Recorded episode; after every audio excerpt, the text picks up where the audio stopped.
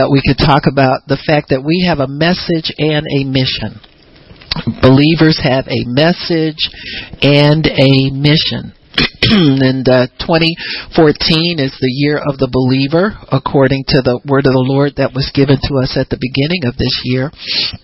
We've seen some evidences of that uh, in different places.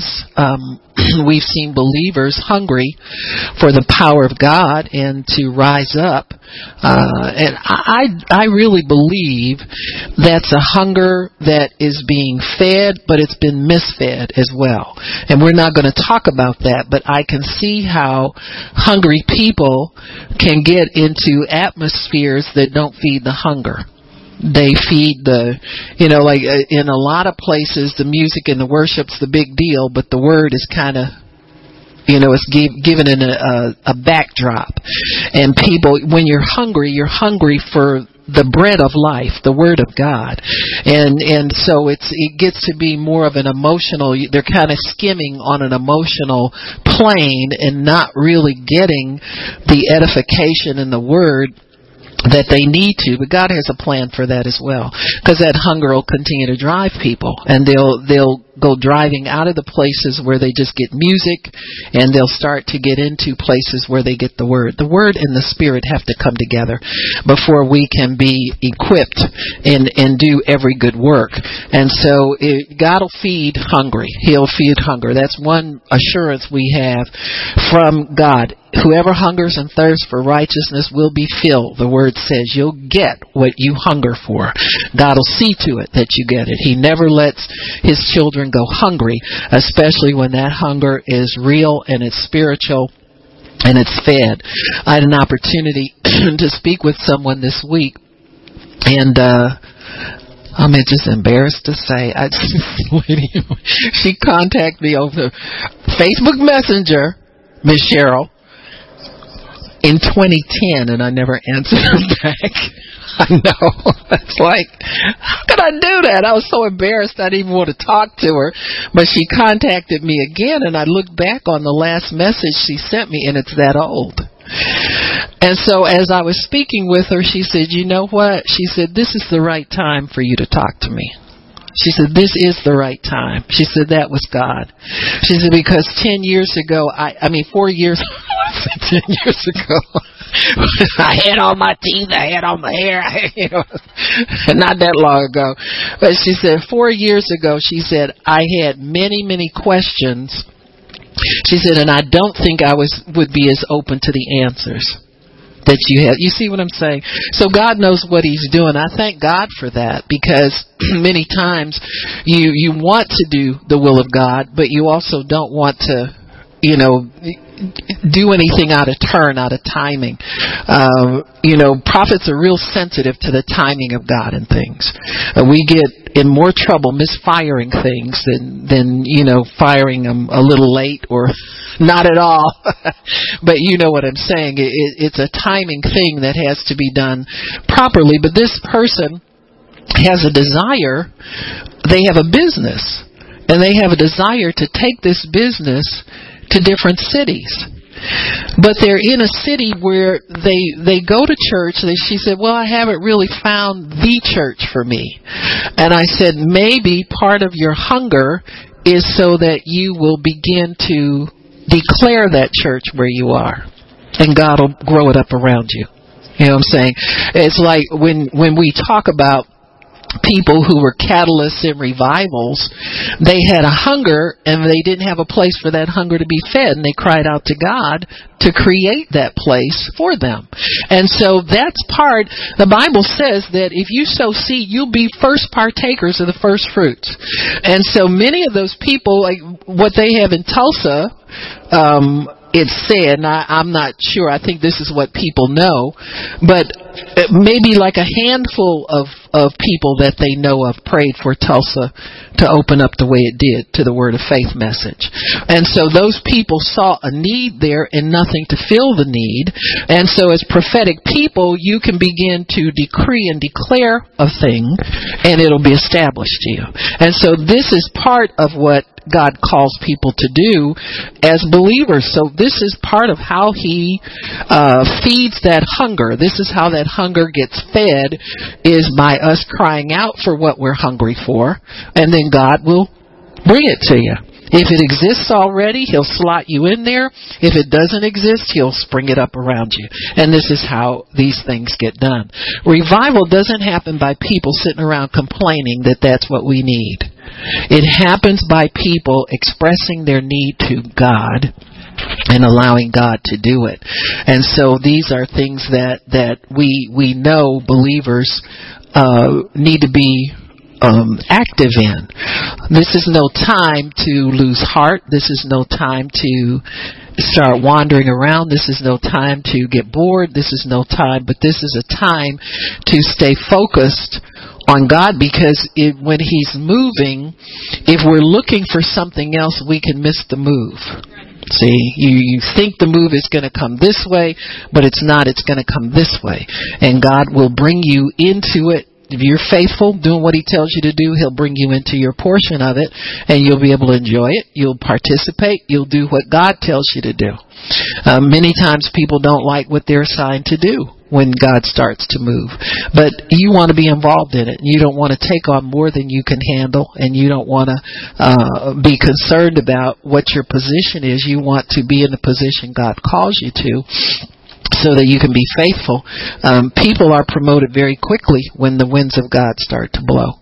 And they can start out. I was thinking about Aimee Semple McPherson. Everybody kind of laughs about that example, but she started out cooking, and then by Friday night she was preaching. You know what I'm saying? And so she got promoted. Boom, boom, boom, boom, boom. Why? She did what was available to do. She was so hungry to make sure the move of God was sustained, she decided to just cover as many places as needed to be filled, you know, with with a body that with a hands that could do something. And so this is this is how it's done. It's done by the whosoever doing whatsoever, but wanting uh, to have that hunger filled, always having that hunger for God. So we have a message as believers. And you know, this may seem a little elementary to some of you, but uh, we need to be clear on what our message is because you see many messages out here masquerading as the message of the gospel. There's so many Christians out here with their version and their take on the message. You see a lot of second generation believers with their version and their take on the message. And so we have to make sure that the message handed down from uh, God gets to the the hungry in the form that God originally packaged it in. It's this faith that was delivered to the saints. This is a delivery of a message and a faith that is handed down from one generation to the next to the next. God knows how to make it relevant in every generation. Truth is always relevant if you'll get truth. If you get the message straight, and if you get it right on the inside of you, God makes it relevant to you.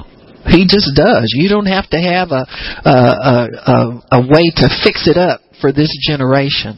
Uh, you know, people say things like that. Well, we need to reach the young people. Just preach the gospel to every creature.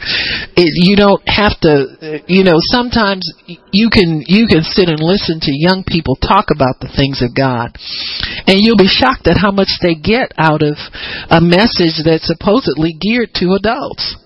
The Holy Spirit is smarter than we give him credit for. We he knows how to interpret.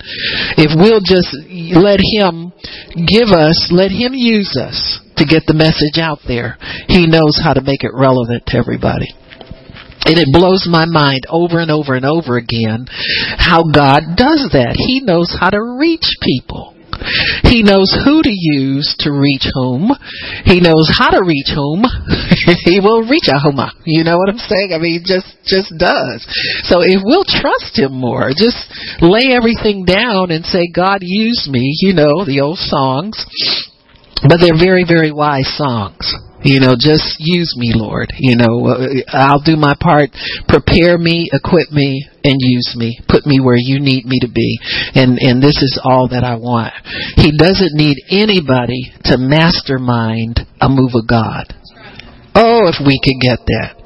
I see so many people forming their little cliques and their little groups. And if you come in our group, we'll teach you how to do this. We'll teach you how to grow a big church. We'll teach you how to do this. God will teach you how to do everything you need to know. You don't need man's handprints on the call of God in your life. You just need to God to do these things. Yesterday we went to look at a building for our empowerment meeting and the pastor there was, you know, wanting to make some promises, but his hands are tied by some people in the church. You know what I'm saying? Just he said, I don't know if you have this problem, but we've got a board and all, you know, all this. And they, there will be no church if they don't get people to use that building and make some money. There will be no church for anybody to come to. But his hands are tied because of some agreement he's made, you know, with some board people. Not that that's always wrong. You know, we need sometimes help with making decisions, but there needs to be a final decision maker. And let's just get this show on the road. God gives a vision to one person. They can expand that vision and, and give parts of it to others that work to support the vision, but He won't give you two visions at one time, you know, so we just have to be uh, careful about those things. But if we can trust God as individuals on that level, we'll get His work done will definitely get his work done. So in John 3:16, that's our message.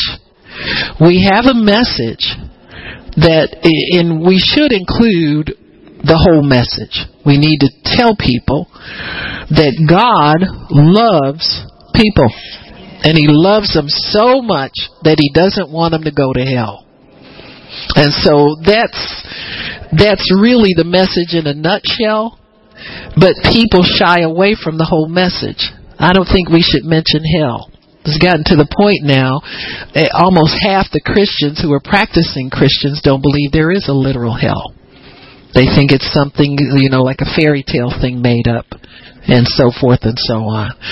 So we have to make sure that we believe truth and we're in truth and we can live as as believers we live in this realm where we know hell is not for us but that does not mean it wasn't for us at one time before we received the lord and it doesn't mean that it's not for people who don't receive him or refuse to, re- to receive him.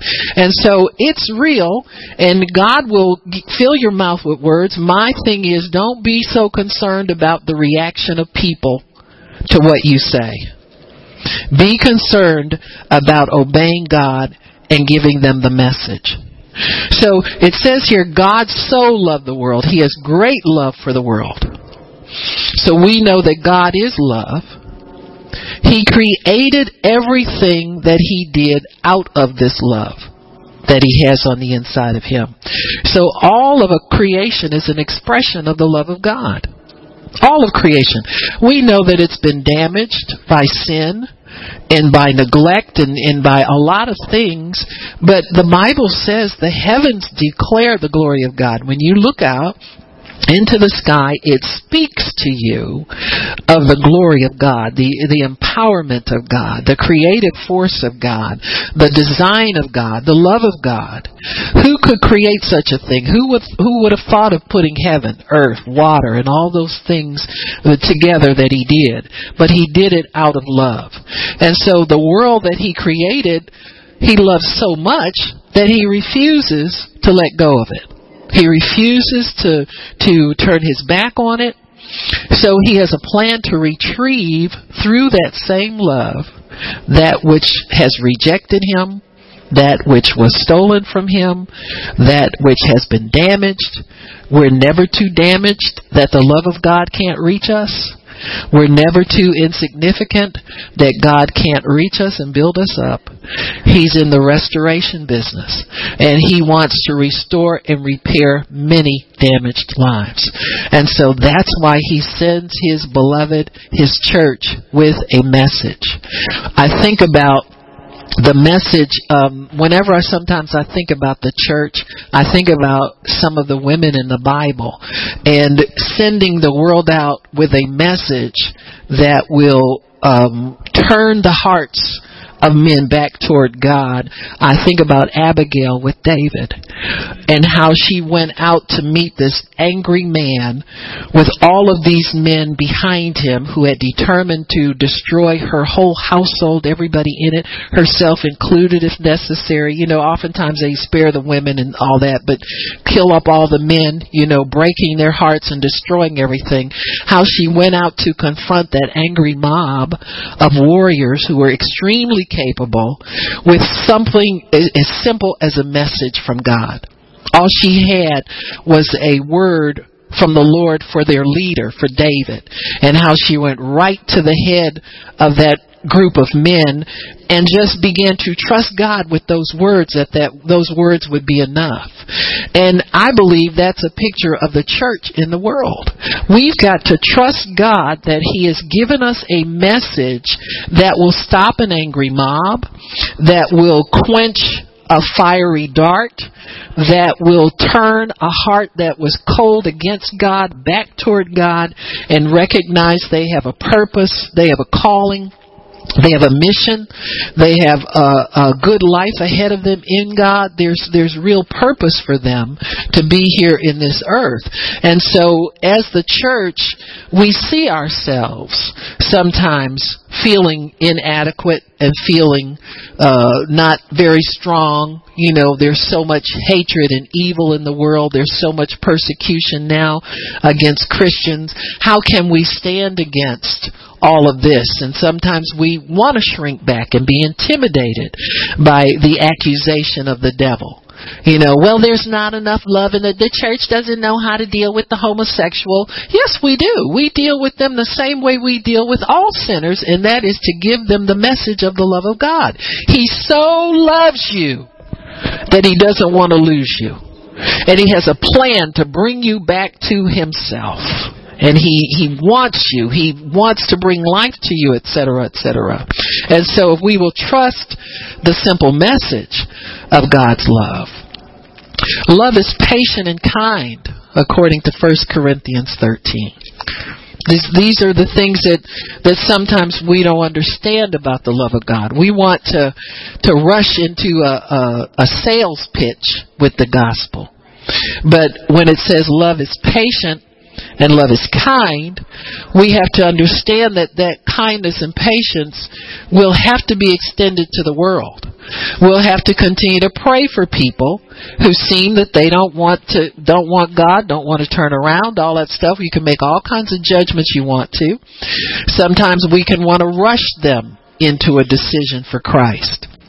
And so it's not our business to rush anybody. It's not our business to call time on anybody, but it is our business to exhibit the love of God. And love is patient. Love is kind. Love shows people kindness even in the face of persecution and adversity. And so we are born of the spirit of His love. We have the love of God dwelling in us. When we represent God, we allow for the long term. You've got to allow for the long term when you represent God. Because He never leaves us or forsakes us. He never gives up on us.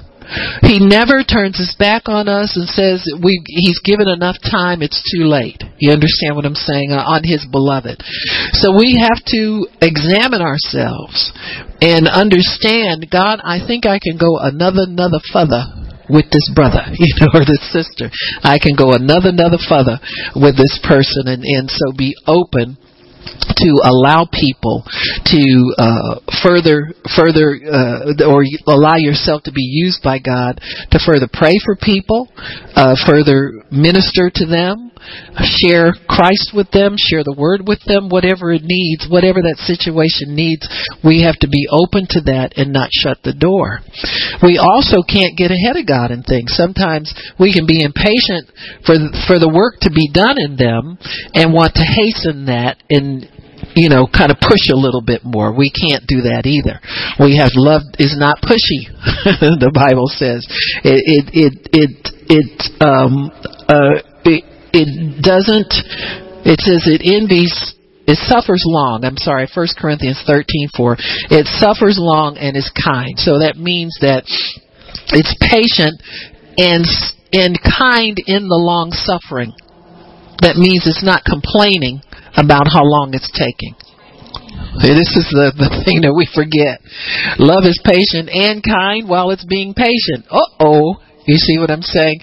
And so sometimes we can think we're enduring long with people because we we can look back and say, "Well, gee, I started praying for this situation X number of months ago or X number of years ago." Sometimes it's decades.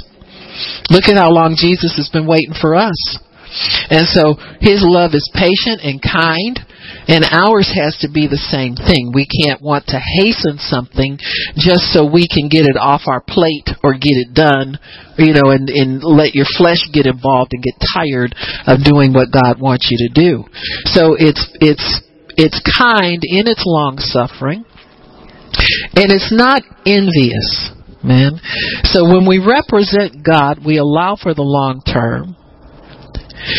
Not being envious means you're motivated by love. You're not in competition to win X number of souls because your pastor tells you to go win souls or something like that. You, you're you're not competitive in any way. And I'm telling you, if we can take the competition out of the gospel, boy, would we have we'd have a pure gospel. We'd have an empowered people. But we're motivated by love. So love doesn't envy it doesn't try to be bigger than the next guy. See, size is not the issue in love. God knows He can create a lot of people. That's not the issue. But the ones He created, He wants to have a good life. Amen. He wants them to have relationship with Him. So we don't we don't envy. We're not in competition. We don't have goals of being number one or I got to have the biggest in the city and God told me I'm going to, you know, that kind of stuff that that people do sometimes. Your goal isn't really to be on television, your goal is to serve people. If television is part of it, then it's a part of it.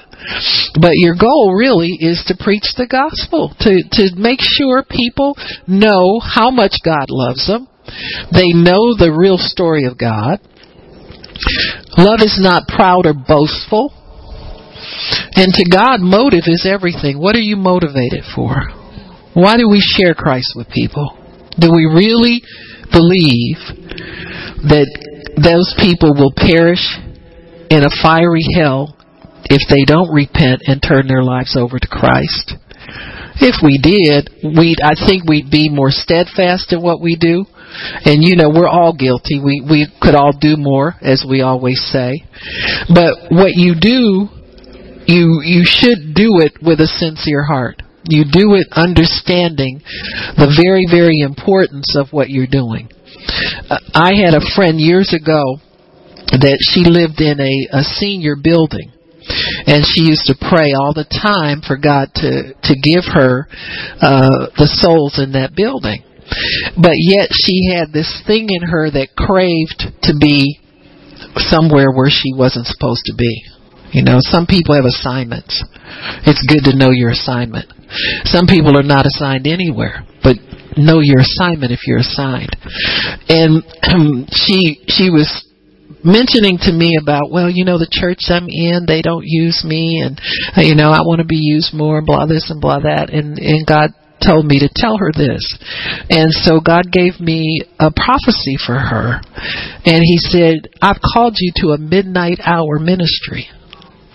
And he said, he, he told her, he said, don't be concerned about being used, but be concerned about where I tell you to be because I will have you, I'll make divine appointments for you to meet people in their midnight hour so that they will go, know me and not go to hell.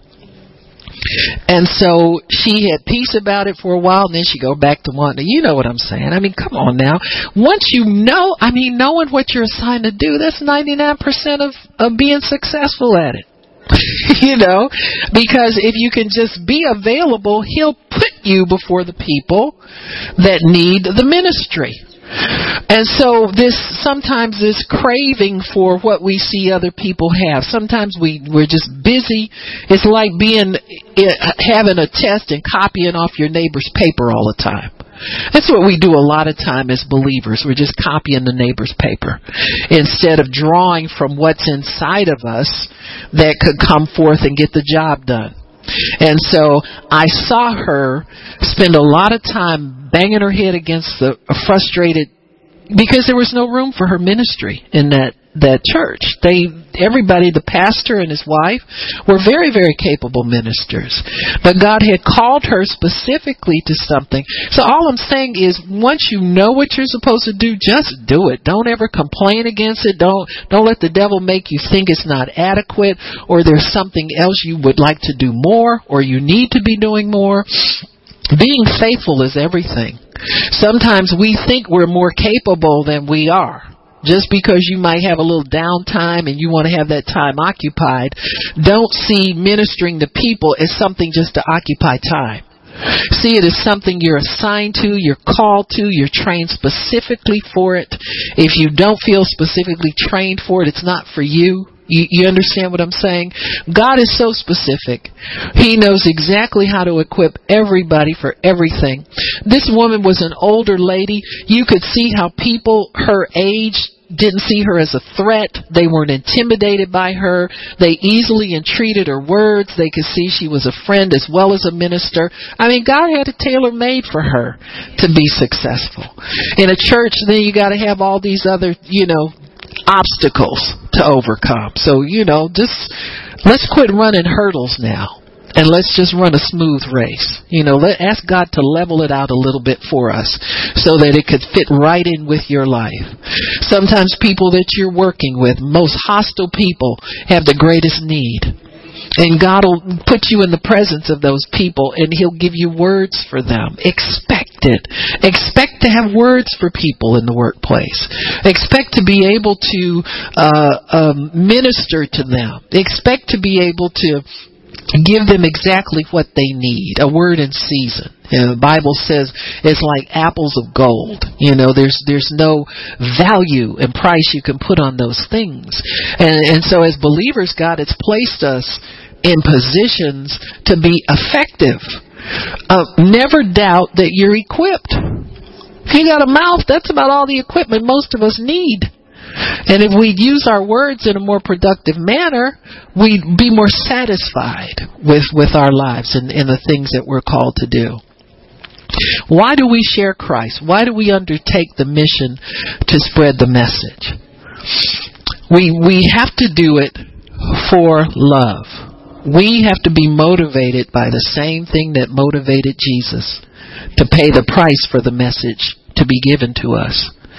So we have to have the same motive. I used to be motivated oftentimes because I hated the devil. And God said, I'll go you one better. I'll teach you how to love people. he said, I'll take that for right now, but we'll go higher in this. See, there's always a higher place you can go to in your motivation. The more you love, the more sacrificial. You hear me? That's a word you don't hear a lot. But the more sacrificial you will be, in the way that you approach the gospel. You'll go places that are difficult to get to. You'll you'll make sacri- you put things aside so that you can do the will of God. You'll have a lot of opportunity to turn it down, but love will. Mo- it's not I want to obey God. It's not an obedience thing necessarily. But you know that love means obedience. And so it's a deeper motivation. I love Jesus. He paid a, a price for me I couldn't pay. I couldn't get myself out of hell if I tried forever. And so I owe him. I love him.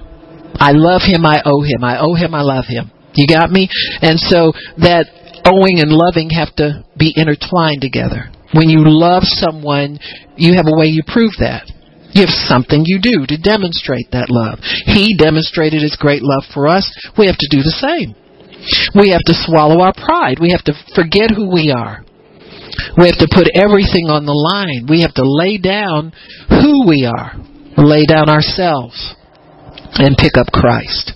We have to put you aside for a while and pick him up. we have to love doesn't dishonor anybody.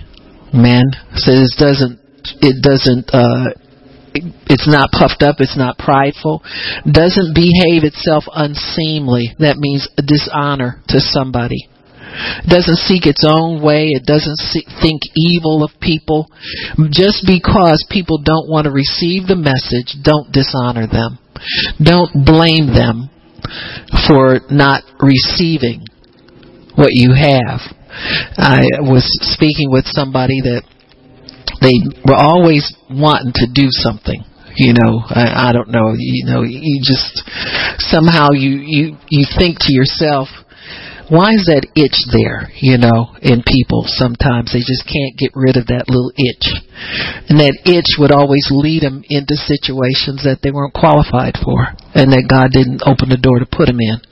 And so uh, this person said, well, I prayed for somebody. I was somewhere, you know, public and prayed for someone and uh I asked them if the pain left. They said no, and they started arguing with the person. I said, "Did you ever see Jesus rebuke somebody because they didn't get healed?" You know, you don't shoot the the victim. They're already in pain, and you're going to accuse them of listening to the devil instead of listening to God. Come on now, let's grow up. See, that's because they didn't lay aside who they were to do the work of the ministry. If they can lay that aside, that person will get healed. Because you occupying that something of you wanting something out of this in there shorts the anointing, shorts the flow. And so if you don't lay it all down and pick up Christ in his power and everything he has and work with that person until they receive what you're carrying, See, this is something you can't just tell people. They've got to sit under you until they understand how to get this stuff. Because I've seen people get it. You understand what I'm saying? I've seen when they get it. And I've seen people who never get it because they just keep missing it somehow. It's out there, but they don't get it. I remember I told I forget who it was. I think it was Nola, and she was. Uh, I told her I said, "Well, Nola, I said you're gonna have to start substituting for Pastor Shirley when she, you know, when she calls on you to minister for her." And she looked at me like a deer in headlights. and so I told her, I said, I said the anointing's here. I said you're gonna have to find it. And when I said that, her eyes got normal again. See? And she knew, see, that's better than me telling her I'll lay hands on you and give it to you. If she knows she's free to find it in God, then she'll See, that's always good news to people that it's given to, that it's for. And so I told her, I said, you're going to have to find the anointing. And so she was peaceful about it and found it. You see what I'm saying? Just simple instruction like that. For whom it's given, that's who you give it to. And that was her message for her to get comfortable that she could handle anything that got brought into the meeting and, and, you know what I'm saying that kind of thing. And so when she when she understood that she was able to lay down the last of fear the last of whatever it was that kind of made her uneasy about it. And she was put that down pick up love. Love wants to serve. Love wants to give. Love wants to help people. For the sake of helping them, not for the sake of anything else. So, love does not dishonor those who don't receive the message. We don't criticize people, oh, you know, they're not ready, or you just give the message. You don't know. You know, if, if it's the same thing if if you uh, were a waitress and gave somebody a plate of food, they didn't eat it all. You don't know that doesn't mean they didn't like it. That doesn't mean anything. It just means they didn't finish their meal. You understand what I'm saying? That kind of stuff. And so we we we give according to the proportion of our faith. We minister according to the proportion of our faith. And so, but love, uh, faith works by love. And so the faith won't come out and do anything if we're not motivated by love in our hearts. So you don't dishonor those who don't receive the message. It's not our message. Love keeps no record of wrongs done. You don't have a history of the last time somebody offended you or the last time you didn't get along with them or anything like that. You know, sometimes we can get into avoidance mode with people because they they don't respond the way our flesh wants them to respond. You don't know how God planned for them to respond to the message. The Bible says about Pharaoh, God hardened his heart ten times. Said God did it. So it wasn't time for Pharaoh to receive. You got me? And so when when God does something, we have to leave that up to God. You're not responsible for for the message. You're not responsible for uh, for people's response to it. Now you can let the devil bug you about that stuff if you want to. You know, well, well they didn't receive Christ because you did this wrong. That's the devil, folks. God never tells you, you know, this uh, Monday morning quarterbacking. If there's something wrong with you, God will fix the words in your mouth. He's in charge of that. You got me? So he doesn't criticize himself. The only thing you can hold yourself accountable for is if you don't open your mouth and you're the only one there and you know you're supposed to say something. Huh? It rejoices when a person who has formally rejected Christ accepts him. Re- we rejoice in the truth. You know, we think, well, finally, finally, this person sees the light. It's a matter of us taking responsibility to be a messenger, not to be the author of the message. This ain't your message. You carry this message because it brought you life. See? It's good if it was good enough to bring you life in the way it came to you, then it's good enough to pass it on to somebody else. And so we trust, hope, and believe because love motivates us to do so. So love motivates us to trust it motivates us to hope. When it says love hopes all things, believes all things, Amen? That means that it motivates us to believe that if somebody refuses Christ ten times, one time they'll receive him. They all you only got to get them to accept him one time. you got me? And so love is always hopeful about people's situation. It endures every circumstance. Love always gets the mission accomplished. It never fails. So if you want the mission accomplished, you keep your heart full of the love of God. Feed yourself on the word. Repent. God, I'm sorry I got mad at so and so and such and such because you know you're a human being. You still got flesh. You'll never get to the point where you don't sin. Never. He'll always, you know, and if you think you're you're never going to sin, God will show you in one instant. All you got to do is walk across the floor and trip over something. My dog and my rug are the same color. Huh? I said, that's a setup for me to get in trouble. You know what I'm saying? I mean, uh, you, you just see it, how the enemy would use that to frustrate me or anger me or something like that. And so we live in this world. There's always going to be something that will vex us and, and, and create a snare for us. And, and, but God will forgive us and get us out of the snare. Huh? Your leg get caught in a bear trap, he'll come and the great big hands of Jesus will come and open it up and release you from it. It's never it's never beyond your ability to recover from. I don't care what it is. Love gives. God is a giver.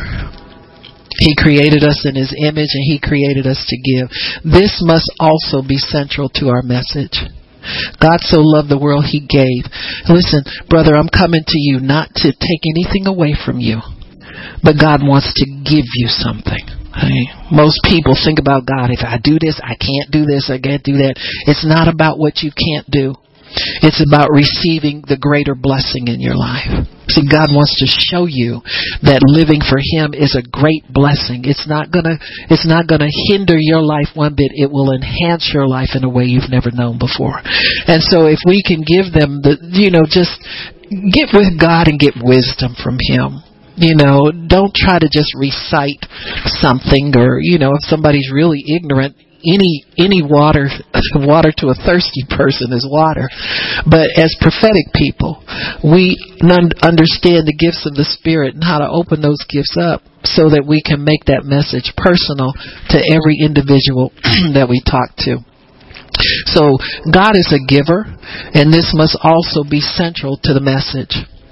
We give and God increases and gives back to us so God, as we give out the word of the Lord and as we give out, God gives back to us in ways that that we sometimes will never expect him to give back to us. I, I can I notice when I'm obedient to God sometimes in difficult situations my spiritual understanding is enhanced. My my my ability to see God in different situations is enhanced. So I don't just see God in the you know people coming into the meeting and and that's all. I see him in the highways in the hedges talking to people and helping people. So your your your your understanding of God's greatness is enhanced and it's it's perfected. And it comes up a lot just from giving out the message to people. Just ministering to people helps you to understand the different ways that God can can use you. Sometimes it's a shock to me where God and and I don't mind that because I've learned how to just go about my normal routine but understand that God could use me at any time you understand? You don't just go out, you know, I'm going to win a soul today. You know, it, it's, I'm available, God, uh, and, and, you know, walk in the spirit where God can speak to you and where he can talk to you and where he's real to you. Always holding his hand and understanding that you're his instrument here. Just that, that's just a given. You know, God, I'm, I'm here and I know what I'm here for. I've got a message. I've got uh, a, a mission. See, if you keep message and mission foremost in your mind and heart, then you're in sync with Him. Because He, He, Jesus went about, the Bible says, doing good and healing all who were oppressed of the devil. What's the devil doing to somebody? What's He doing to people that you know? What's He doing to people that you love? You, you, you alleviate that suffering when you know God. It'll shock you the small things that can be done to help people, you know, uh, to to minister to people um, in in a unique ways. Uh, I was coming out of my hotel room last Saturday.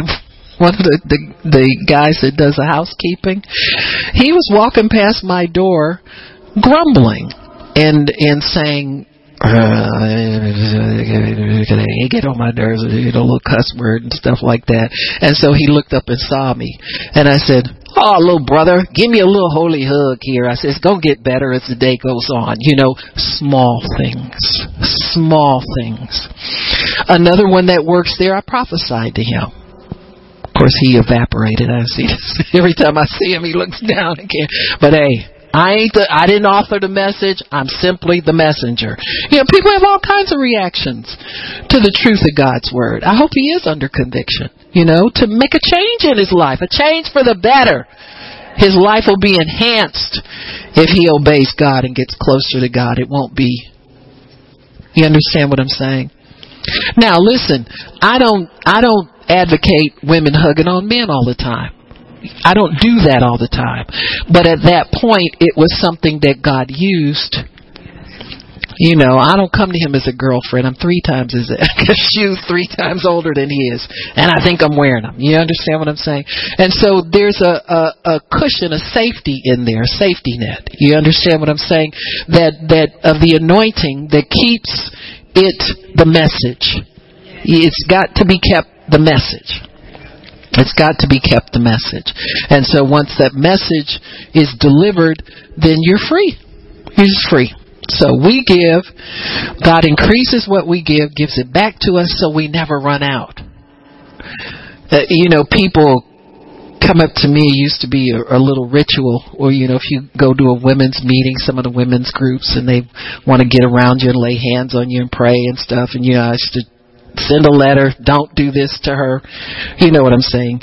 Oh God, give back to her what she gave. Hey, there's no give back. You don't have to tell him to do that. I mean, I appreciate you wanting to bless me, but that's not correct. That's not how this works. You understand what I'm saying? They think, you know, because you give out, you're going to drop dead when you get outside. Come on now.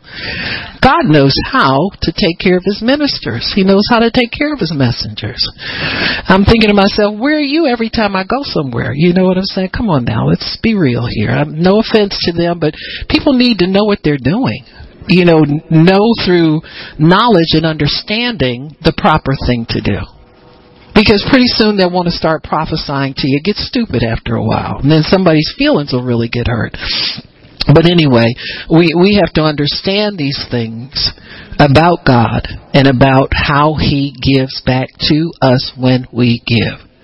You give out the message of the gospel, you will get so much more enrichment in your life, so much more than you ever had before. Your life will be so much more enhanced. It puts you on a whole different level, a whole different level in God. Many times we think legalistically, God won't bless you if you don't give. Well, that's not the issue. You know, we know that there are certain behaviors that draw certain sanctions from God, but whatever we sow, we'll reap. He'll, He will pay you for souls won. He'll do it. He just, that's his economy. That's so important to him. So important that the church remember her mission. So this is our responsibility. But God really doesn't need our goods to get his job done. He knows how to produce them. He, but we need to give so that our lives can be enhanced. He does it all for us. We're not making any sacrifices beyond what He's able or willing to uh, repay us for, but He wants us to experience His life. This is his life that we're experiencing.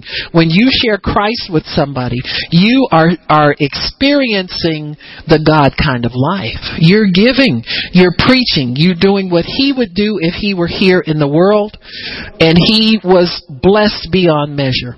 Every need Jesus had was automatically met. He never was concerned about it. He never wavered. He, he always had faith in what the Father was doing, if he would be about the Father's business, he knew everything was going to be cool. It was, you know, no problems. Everything was, was fine. So God will not be mocked in this. Whatever we sow, we reap. If we don't sow, we won't reap. We need to want to uh, sow words of life to people. So this is our responsibility. But God does really not need our goods. Jesus is our intercessor. And He is there to cause us to live in brotherly love through our giving. When we give, He intercedes on our behalf to cause brotherly love to continue down here on the earth. It's initiated by the church. This is why we get so much persecution. This is why the devil tries to condemn us into non activity. Uh, the devil hates the preaching of the gospel. He hates it when we touch people that he has he has manufactured a life that's an abomination to most people. See, he hates it when we touch people like that. He hates us when we get to a divine appointment on time and enough time to, to save somebody from a fiery hell. He hates that. He hates obedient people. He hates people walk in the Spirit. That's why he's always trying to condemn us and make us think that we're not capable. Uh, we can't handle this. Oh, well, you know, it's too late for you to be a soul winner. You haven't won a soul in all these years. Why you want to try now? Kind of thing. All that kind of stuff. I know that when I leave this church, I'm a believer. And God uses me as a believer. And I expect to be used as a believer. I know a lot of ministers that don't even think about soul winning when they get on the street. They go out with an entourage. They never talk to anybody. They what bomb people you passed, you know, with your great anointing. Uh, there's a, a soul that that needs to get the benefit of that. And I believe the more you seclude yourself, see, the, the anointing is not ours to keep away from people.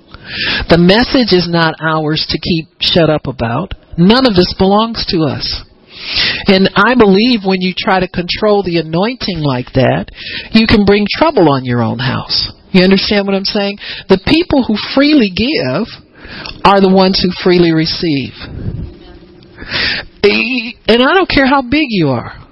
The people I, I was listening, so I went down to visit CBN once, and I listened to the testimonies of some of the people, and they were saying, uh, "Oh, you know, uh, Pat, he's such a blessing. Pat Robertson, he's such a blessing, and you know, I had the opportunity to go with him to so and so and such and such. And as he met people and shook their hands, she said he would minister the gospel to them, just reassuring them, you know, God loves them. You know, have you received Christ? If you haven't, we'll pray with you. And he, you know, it just, it's just that's him all the time. That's him.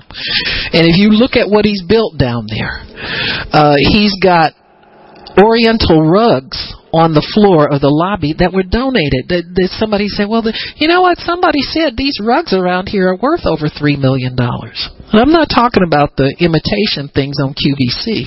You know, these are like the real Persian stuff. Um, because of his stature in God because of the message, always being faithful with the message, always being faithful with the ministry. He's had to do some things he doesn't like to do. He freely tells people. I, I used to, he said, I couldn't stand these fundraising things. He said, that's the least thing that I, I enjoy about ministry. He said, I asked God one time, how come we can't strike oil or, you know, so we can pay for all of this? And the Lord said, I don't do things that way. He said there are people out there who are watching your program and they don't have a way to be blessed to the level I want to bless them. He said, so you get on there and you invite them to share in that blessing that you have. You understand what I'm saying? So we can, we can have a twisted way of looking at things, but you know, God is there to straighten us out. And so He wants us to be givers. He is our intercessor to cause us to live in brotherly love, and you only do it by giving. You cannot live in brotherly love without giving and without enjoying giving. That's why we give and that's why He gives, so that brotherly love can continue. God benefits when He gives. The Bible says it's His good pleasure. It's His delight. I one time I went through that word in the in my concordance just to see if I could find the things that God delighted in and it's always doing something, giving, doing something for us. Amen. The prosperity of His servants, He delights in that. He causes His countenance to shine. Isn't that wonderful? When you can receive from God and be a good steward over what He gives you and you prosper out of it, you follow it all the way down the line, and He, He delights in that. He delights in obedient children who love Him. So He wants us to experience that delight as well as He. He gives the most. Okay? You cannot outgive God because He's already beat you giving. Huh? Because you're already given the most. He sows first seed anyway. So we're partakers of that seed. It says he gave in John 3:16 again his only begotten son. Now only begotten, the Bible says begotten not made. So we are made and we are begotten to a degree, but we were made first, created in his image. But Jesus was the only begotten of the Father. That Greek word, it, it's translated, begotten is translated as one of a kind, only one of a kind. Only one of a kind. Within a specific relationship. So Jesus, being the only begotten of the Father, is the only one of a kind within a specific relationship. So he's the only one who can claim uh, to be the first heir of God, the first son of God. Adam was a son of God. The Bible speaks of him as being a son of God, uh, but he's a created son. So Jesus was the only one of his kind with a specific relationship with the Father from the beginning. So that's what differentiates his relationship with God from any other son. As he was with him from the beginning, and nobody else can claim that. We were probably in God's heart and his mind, but we weren't with him from the beginning. And he says uh, this is pertaining to the only one of a class of its class or putting it in a unique class. That word begotten also means the only legitimate kind. That means a, a valid, a bona fide heir of God. It can also mean the only child or the only legitimate child. That word begotten also was used to describe Isaac in that Isaac was not the only son of of Abraham, but he was the heir. So it can denote somebody with a specific designation as heir. It was the one chosen.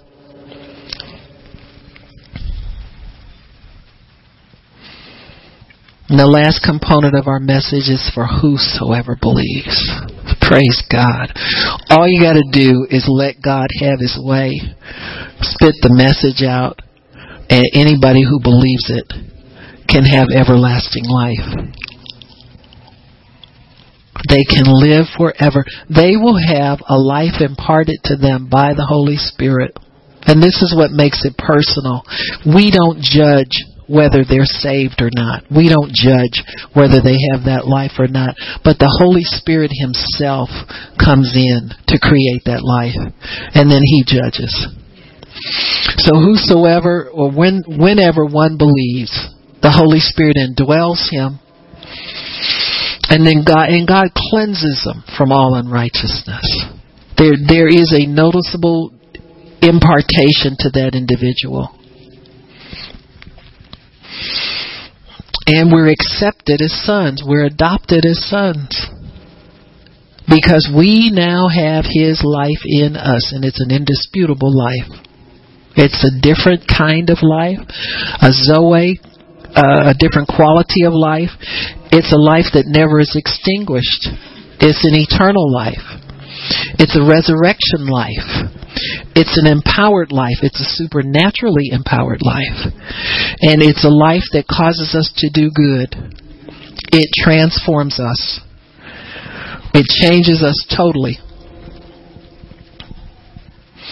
His life in us now is our token for heaven.